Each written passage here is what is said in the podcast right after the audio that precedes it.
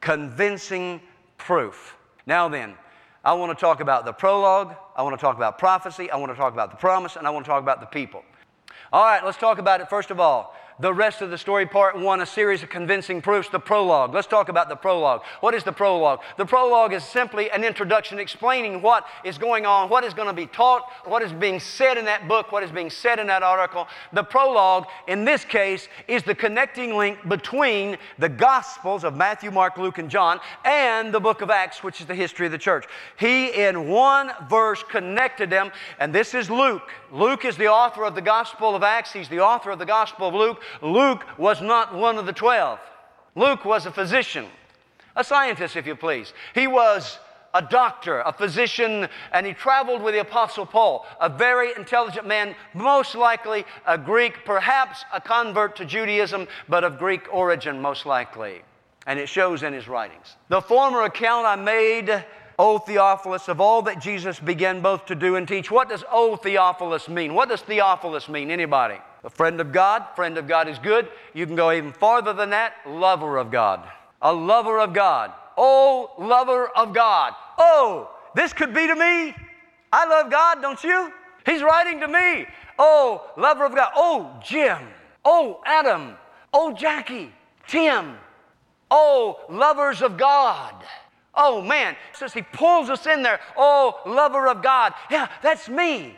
I want to hear what this man's got to say because I love God. Why did he offer proof that he was alive? Why did he offer proof that he was alive?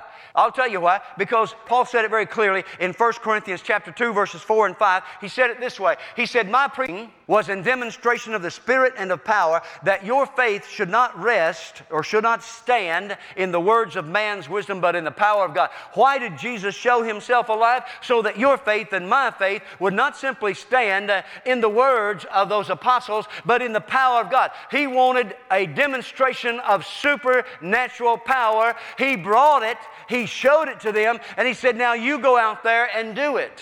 When you preach, He said, you don't just go out there and talk. Some preachers listening to this message, I'm saying to you this morning, when you preach, preach. Don't just get up there and give a bunch of self help platitudes. Uh, do this, uh, five steps to financial prosperity, three steps to a, a closer walk with your wife. Get up there and preach the Word of God and preach it under an anointing. If you ain't excited about it, how do you expect the people that are listening to you to ever get excited about it? If they're sleeping on you, you need to get some fire in you and you need to wake up and you need to wake them up.